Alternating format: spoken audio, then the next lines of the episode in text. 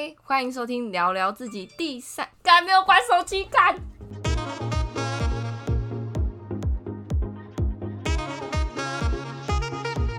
嗨，欢迎收听聊聊自己第三十集，在这里分享自己的所有，一起努力享受生活。我上礼拜呢打了通电话回台南关心市场的大姐，看他们最近过得怎么样。就一通电话哦，差不多四天，一箱西施芒果就寄上来台北给我了，看有够狂的。这个就是台南的热情。绝对不会让你饿到。OK，进入今天的主题。事情是这样的，我哥大学是在桃园读书的，毕业之后就带女朋友一起回来台南生活。刚好我妈那个时候创副业嘛，然后就一起回来帮忙。在我哥回来台南之前，我有去桃园找过他和他的女朋友，就见过一次面，然后一起出去玩这样。其他都是用视讯的方式。后来见面就是他们回台南，然后大家一起工作的时候了。那你也知道，玩的时候大家都是开心的，但一起工作就不一定了，因为每个人的工作模式啊和态度都不一样。加上那个时候我自己也跟家里处的不是很好，嘿嘿，我离家出走，在第七集就这样才一起工作几个礼拜，我就知道哦，我跟我哥女朋友做事的方式观念都差蛮多的。刚开始我哥都会私下来找我聊，可能就会问说啊，相处这几天觉得我女朋友怎么样啊之类的。然后，因为我跟我哥关系很好，所以也不会想要去隐瞒什么，我都会直接说哦，我觉得可能哪些事情上面呢，我们的做法跟观念出入蛮大的这样。但是我不是用那种生气的语气说，就只是哦，那既然你问了，那我就跟你讲，不是那种什么八点档的奇白妹妹，你知道吗？在那边，哎，哥哥，你知道你女朋友很奇怪，那一种不是。结果我哥真的是非常非常的猪队友。就是我以为他只是聊聊，然后想要自己观察女朋友。毕竟你知道有些事情当局者迷，不是他给我按照原句跟他女朋友讲，我真的昏倒。这个男人真的很单纯，虽然说是也没有怎样啦，因为女生跟我一样都是很直接的人。听完我哥的翻译，也都会直接来找我聊，就是是会解开误会的那一种。但是后来我离家出走之后啊，我自己算是变了个人吧，就是有点像刺猬这样推开别人啊，然后也推开自己，就防备心非常非常的重。然后我哥也是都在帮我妈的工作和照顾我妈的忧郁症，所以我们聊天的机会呢，其实变得很少，就是各过各的生活，但工作还是一起的。那我跟他的女朋友呢，虽然都没有吵架，见到面还是会说话，但很明显就是。很不一家人吧，这种感觉，因为我们在公司的群体也是很不一样的，就是在职员里面，他的朋友圈跟我的朋友圈其实蛮明显不一样的。那我也承认，因为很多事情我们处理的方式做法有差，那有的时候我是真的有些事情是不能接受的，但我并没有去跟我哥的女朋友聊过。那时候我就有点不喜欢跟人家交际，就非常的自我这样，所以我就单方面的疏远了我哥的女朋友。即使在我哥面前还是会有互动，但是在我内心我是很被动的那个状态。嗯，可能对方对我主动靠近啊、关心啊，我就是给了个简单的回应，然后就没有了，就是没有过多的热情和回馈，这样就这样子的状态维持了蛮长一段时间的。我觉得我哥的女朋友一定有感受到我的冷漠，因为毕竟还没有工作的时候出去玩啊什么的。然后跟我之后变了个人，就那种感觉差很多吧。我相信我哥也有，我们之间也一直没有去说明白，然后打开这个心结。也因为我太自我了，所以我没有发现到我哥的无奈。我觉得我哥是妹控，他非常的疼我，就是每次交女朋友，他都一定会跟我说。然后那段时间他会一直找机会，想要让我跟他的女朋友有多一点接触，但我都会不失礼貌的回避。直到后来，我开始面对我自己和我妈的关系，我开始面对自己的反常啊，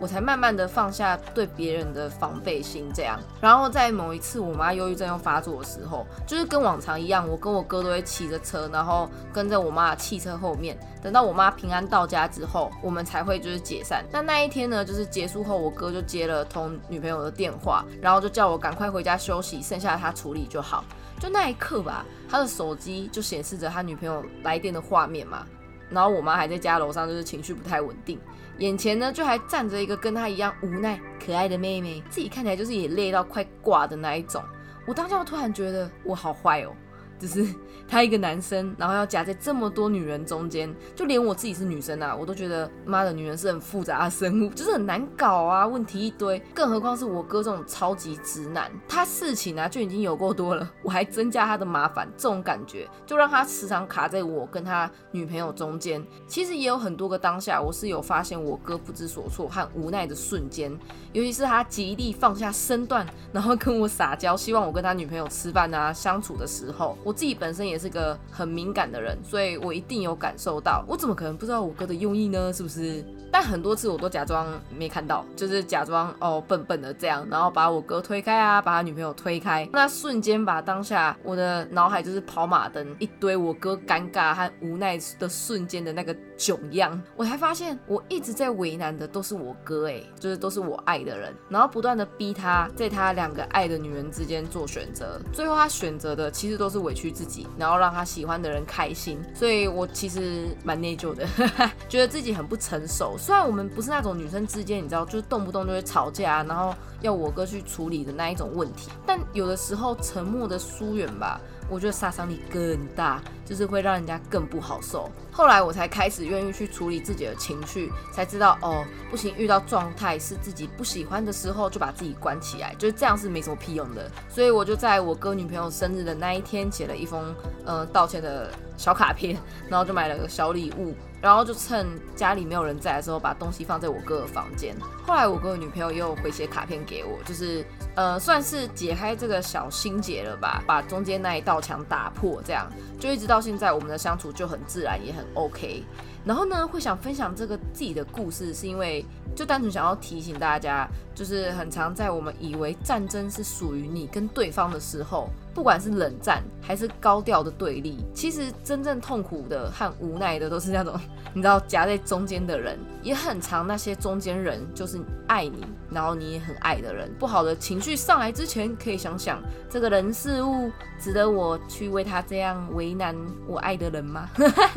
就说不定你会冷静很多啦。就我自己这样想完之后，我冷静蛮多的。OK，故事结束，希望你喜欢。然后再来就是，我不是说因为疫情在家休息这段时间，我养成了居家运动的好习惯吗？我跟你们讲，我最近又更进阶了，就是我原本都晚上运动，我把它改到早上起床，然后运动完之后冲个澡，然后下午大概四点左右，我会再做一次运动，暴汗完就刚好差不多六点五六点就可以再洗一次澡。这样的调整我觉得非常的爽哎，就是你早上运动完，然后洗个澡，你会非非常的醒脑。然后我中午会睡个小觉，但是大概就三十分钟左右，因为我发现放任自己睡要太久啊，哦，你很容易就睡过整个下午，那你就越睡越累，你根本就不会想要做事，所以我都会设闹钟，大概睡个三十分钟左右，这样起来之后就会更有精神再继续做事，然后过完整个下午累了之后做个运动，再洗个澡，就是晚上就会又有精神再做一点事情。也会变得比较自然，就想要早睡，因为你整天这样运动，精力其实也是很消耗。我现在都不到十二点，我就会想要睡觉了。然后其实我都上网看瑜伽和健身的影片，现在有超多这种影片，就是我觉得你就算没有很多健身的经验，你也不用害怕。就我们刚开始还不了解健身的时候，去健身房不是都会超尴尬吗？就你很怕你器材用错啊，然后被当白痴，你知道吗？花了月费，然后就只是去为了跑跑步机。但是现在网络上有很多影片可以看，自己在家做也不用怕别人的眼光，然后你也不用管程度，因为只要能够让你暴汗，我觉得就比你整天在那边划手机还要好很多。所以火台。的朋友可以试着运动或是做瑜伽，会让你的脑袋更清楚一点。你不会整天这样狼神神，然后就没做什么事，然后就过了一天这样。OK，那今天就到这。想听什么主题呢？都可以寄信给我。喜欢我的节目，欢迎帮我追踪、分享和 Apple Podcast 留言和评分，也欢迎追踪我的 IG，在简介里面都有跟你分享我自己。我是 Peggy，下礼拜见，拜拜。